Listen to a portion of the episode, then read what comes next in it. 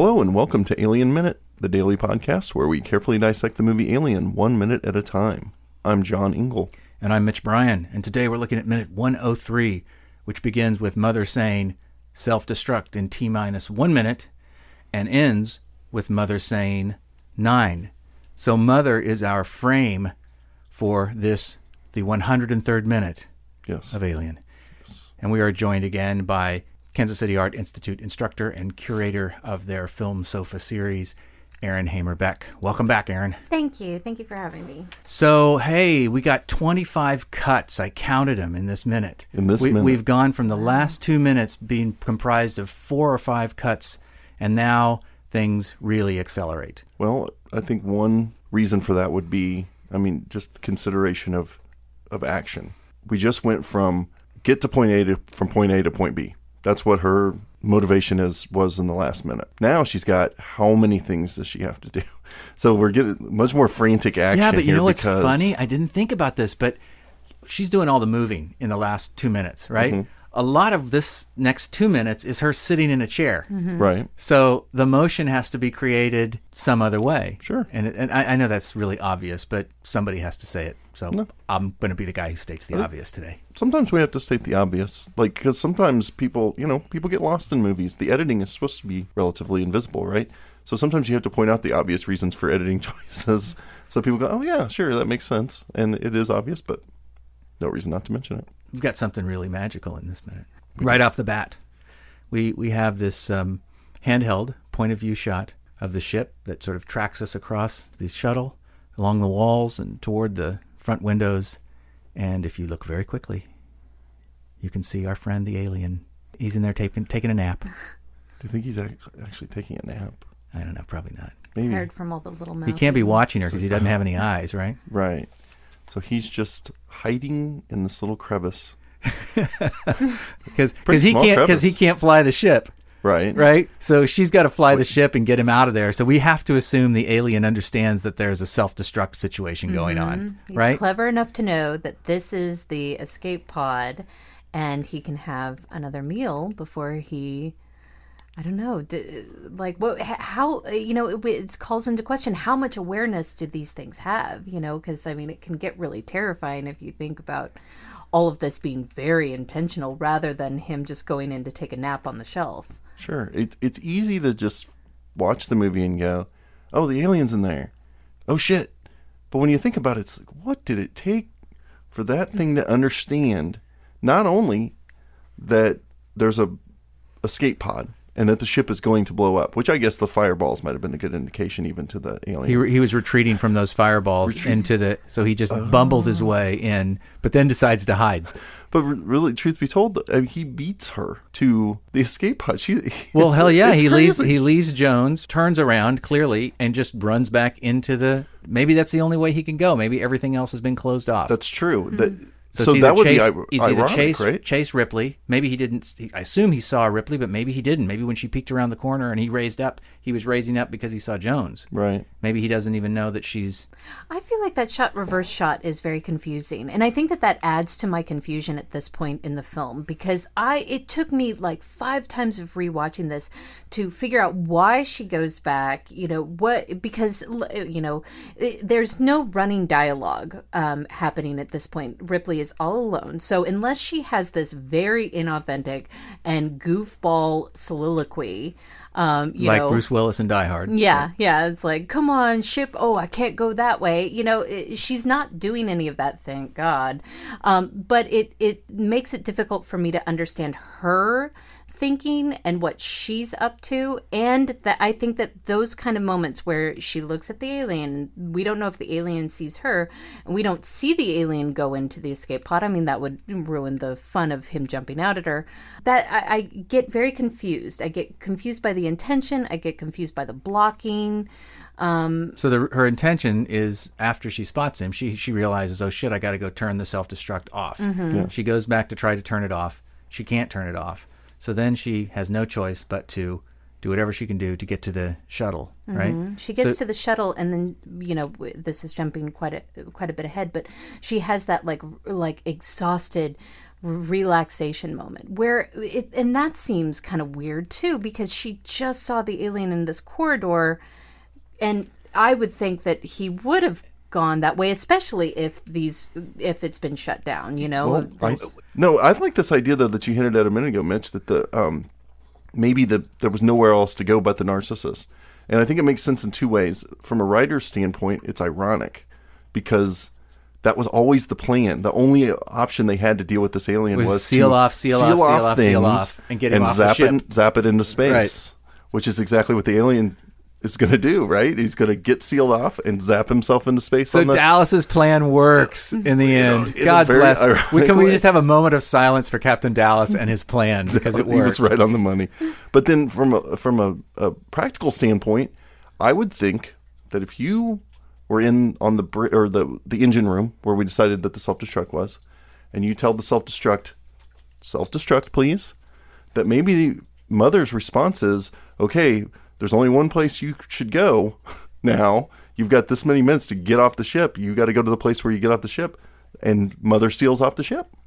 Wouldn't Yeah. that make sense? Yeah. So I think it makes a lot of sense that the alien was in the corridor. Luckily for the alien, because had the alien on the other side of the bulkhead, would have gotten sealed off. Right.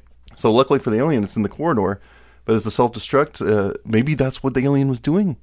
When we see him like looking around, maybe he was looking. How do I get out of here? Why can't I get back in these air ducts or And whatever? that's why he didn't see, and he didn't even see. know. He didn't even see Ripley. Didn't even see- really, She he- just she just spotted him while he was looking around. we thought it was so scary, Yeah. and the alien's totally clueless. Actually, the alien was really scared. Like right then, the alien was going, "Oh shit! Oh shit! Oh shit! Where am I going to go now?" and uh, so then the only option was, well, if I go this way, um, okay, here's this room.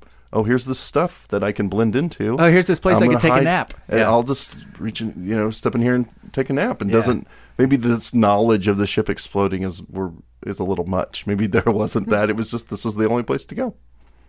he's like oh my head looks just like these bulkheads i'll just blend in here yeah. well, I, I do think, you know, okay, so let's talk about that a little bit.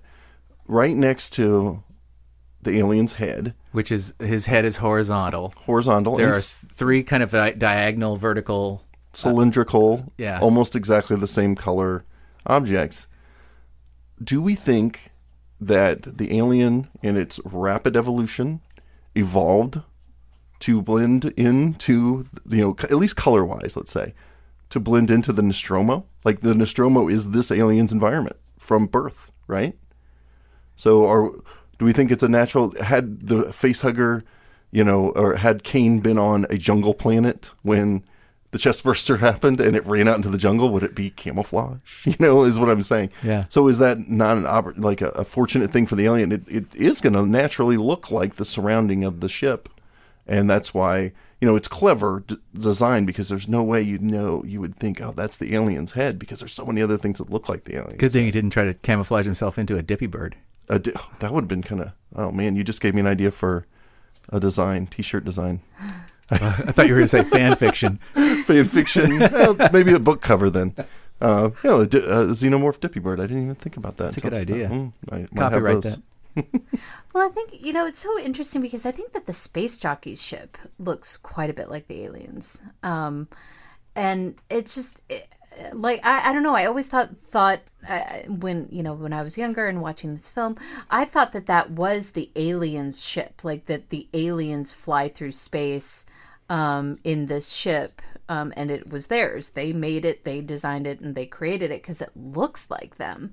Um, it has the same sort of like you know the the rib cage effects and you know the vertebra and um, all of these things. So um, it's interesting that uh, the escape pod would have these features aboard it that also look like the alien. You know, because I mean the alien, I don't, I don't know. I mean, does the alien fit in?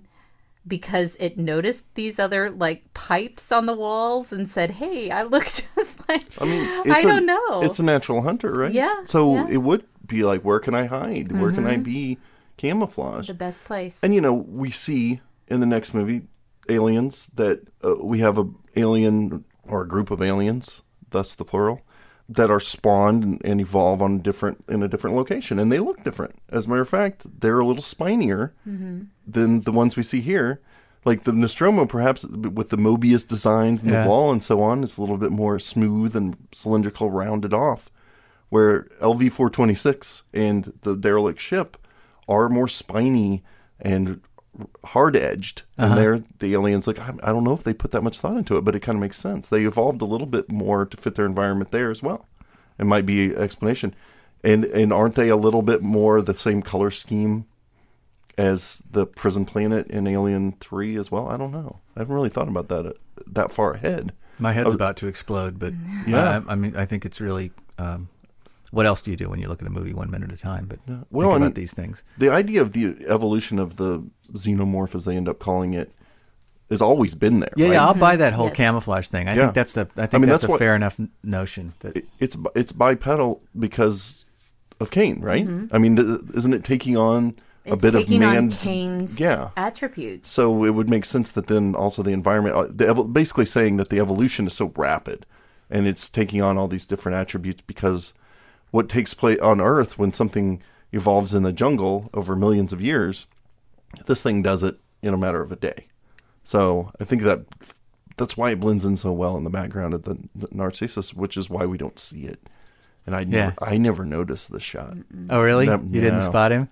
I, I think I I'm- spotted it really pretty early on when I think I first got a VHS of this. Yeah. I think I, kind of spotted him there. I, I, I, I was I was looking like where could he be because I know he's on the ship. And then when I yeah, I think it's kind of great that they show it to you.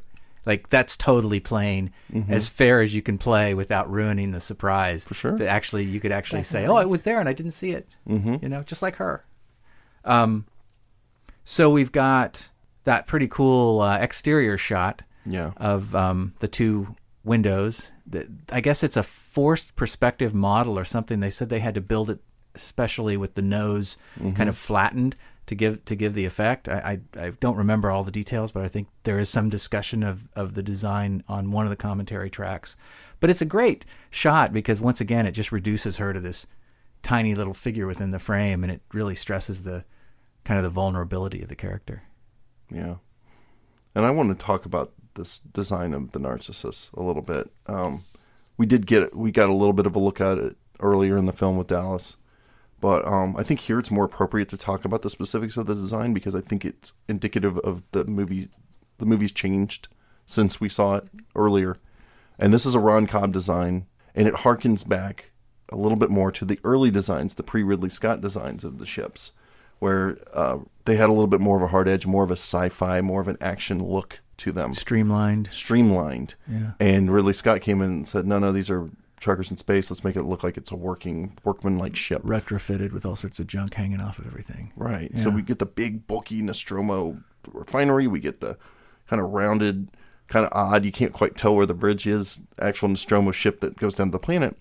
But now we're now we're in a bit more of an action movie. We are in a Spaceship. bit more of a genre as like sci-fi traditional. So let's get a spaceship. Let's get a sleek design, and I think it's great. I love this ship. I think it's one of the coolest. It's it's fun that you only get it for the little bit of time that you do too. But um, I love this. design. Ron Cobb. I wonder if there's like a little Little toy master. ship of this. I'm sure there. There must be because it's it really is I'm sure there's- beautiful if- to look at. Anyone who out there listening, if you find one, um, we'll provide a mailing address if you want to send that to us as a little mascot for the show. A little Not really. thank you Not to us, right? Not really. So Ripley, like we said, there's a lot of cuts here. There's a lot of action. She's flipping switches. She's getting this thing fired up, ready to go. Uh, we we get one shot of a screen when she does this, and it's a cool design. It's red, and it says "Purge" right in the middle of it. With a countdown, right? There's a A countdown. little countdown. There's some numbers on there. I'm not sure if it's counting down. I can't remember.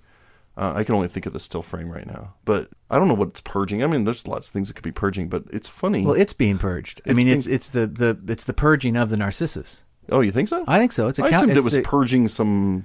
Oh no, I think it's the countdown of of like you know until it purges, and when it purges is when it detaches from the from the I Nostromo. guess I never thought of the word purge in that way, but I assumed it was purging some sort of fl- uh, fluid Gas or something. gas. That's what I thought too. Yeah. Well, three years from now, when Ridley Scott goes back to direct another science fiction film, he flat out lifts this design and puts it right in the spinners in Blade Runner, exactly the same with the same numbers on the screen. And is that used for when the spinners take off? Yep, the- so when they're purged away from the from the surface of the of the street. I'm pretty sure. Yeah, I'm pretty sure it's when Deckard's eat, still eating his noodles on his way to go see the chief, and they take off from the street. We get that big, wonderful, Yeah. um, you know, flight through the city.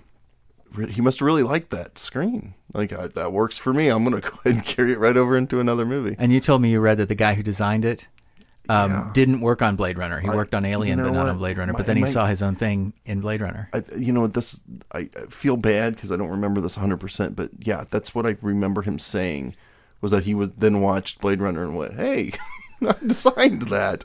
But I might be wrong about that. That might be one we get a correction on on the Facebook page. But uh, yeah, that's how I remember it. Well, you know, another thing that helps to sell that gimmick, we've got the Purge thing saying we're about ready to, you know, launch this. There's even a camera move that is this sort of slight kind of dropping boom shot um, along a profile of Ripley, and it creates, in a weird way, the sense that this thing is actually detaching, is lowering away from it. So again, it's the director just kind of with a camera move suggesting what's going on, you know, outside the frames uh, in the larger picture of this. It's just sort of helping to sell the gag the same way as they're going to rattle the chairs and make it shake and do all of that to create this sense of motion, making up for budget and making up probably the fact that uh, we only get a couple of shots out the window and those are expensive, and so we got to sell it in a different fashion. I think that it's interesting how like spaceship esque it is, you know, because it's it, as opposed to escape pod. I remember, you know, in in Apollo thirteen, and I'm I'm not going to remember properly, but like the way that they use the uh, the actual moon shuttle as as a way to keep the crew alive while they you know uh, go around the moon. It takes them hours to fire that thing up otherwise it's just sort of being you know it's it's attached to the ship you know it's not supposed to be used and it takes them hours to fire it up but yeah ripley gets in there starts throwing switches and that spaceship that really cool sleek spaceship is ready to go Right, it's designed and ready to go. It's Yeah. ready. It's What's ready to take off like the Harriers in Battlefield Earth. It's just ready to go. Yeah, I think what we're talking about here is that this ship's uh, does it have any other purpose than to get the hell out of there as fast as possible? I don't mm-hmm. know what else they would be using it for. It does seem to be an escape pod by default. It doesn't have the appearance of a escape pod. It doesn't.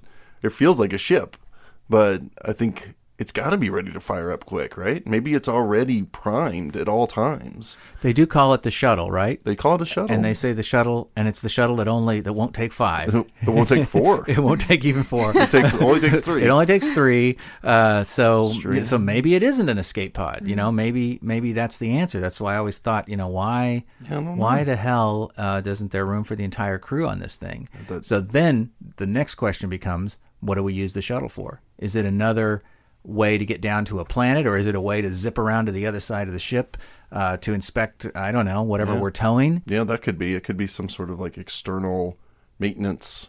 Vehicle. I don't know, but it's it doesn't look like that, right? I mean, in the language of this film, the workman like stuff looks like big bulky equipment.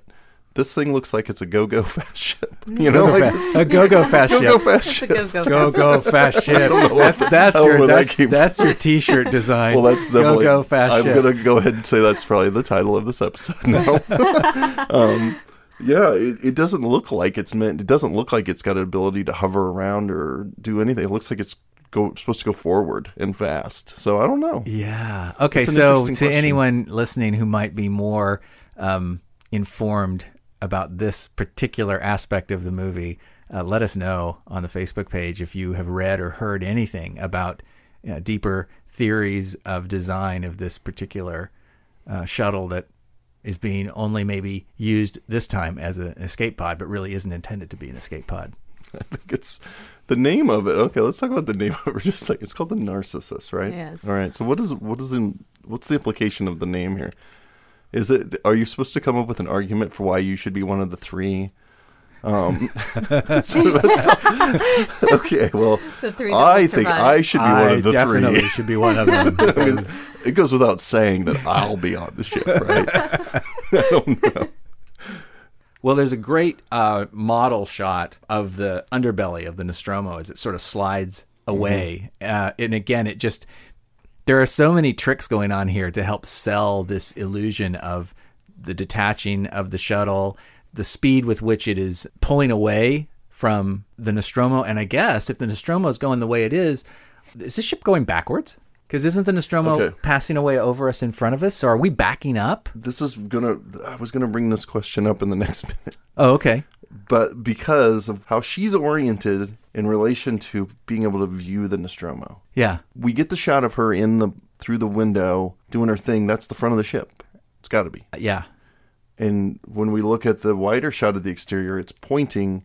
It's Seems to be pointing at the aw- back. away from the sh- away from the Nostromo, right? So w- one way or another, it's going to accelerate forward, and the viewport, the window, is going to be away from the Nostromo. Yeah. right? it has to be. it right? has to be. Well, we'll save the rest for the next minute. Because Okay, it's a we'll little think early about we'll, we'll about think that about exactly. Mm-hmm. this. Give you something to think about until tomorrow. I think that's about all I've got for these minute 103. I mean, I, we have not talked about every single of the every single of the 25 cuts that makes up this minute, but needless to say, it's accelerating visually in many ways. Yeah, Erin, do you have anything else? I don't think so. Yeah. All right, that's going to do it for minute 103. Uh, you can find us at alienminute.com or follow us on Twitter at alienminutepod. Come over to Instagram and check us out at Alien Minute Podcast. And uh, visit our Facebook page. I bet somebody's going to have something to say about today's episode. So come over to the Facebook page and, and tell us what you think there. And we'll see you tomorrow for minute 104.